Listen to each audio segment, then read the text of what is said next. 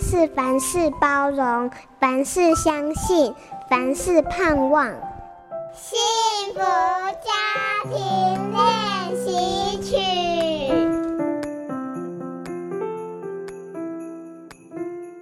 前不久，妹妹从抽屉里找出了一个发夹，发夹上面粘了一朵极可乱真的鸡蛋花，那是几年前阿姨送的小礼物。现在她每天得带上这个才肯出门。某天放学，妹妹告诉我：“妈妈，每天都有好多人问我这朵花是不是真的。”她跟我分享之后，我开始注意到底有多少人询问。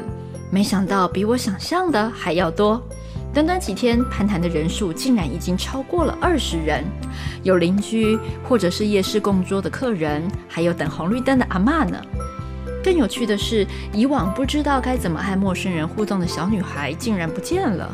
我忍不住问她。哎，你不是很怕陌生人问你问题吗？怎么这次好像都不怕了？他告诉我，我还是不喜欢跟陌生人说话啊。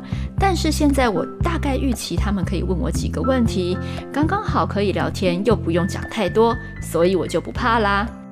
刚刚好的注意，刚刚好的问题，刚刚好的对话，每个人的刚刚好不太一样。对父母来说，不是要费心制造什么社交环境，而是要帮助孩子探索，找到自己感到最舒适的状态。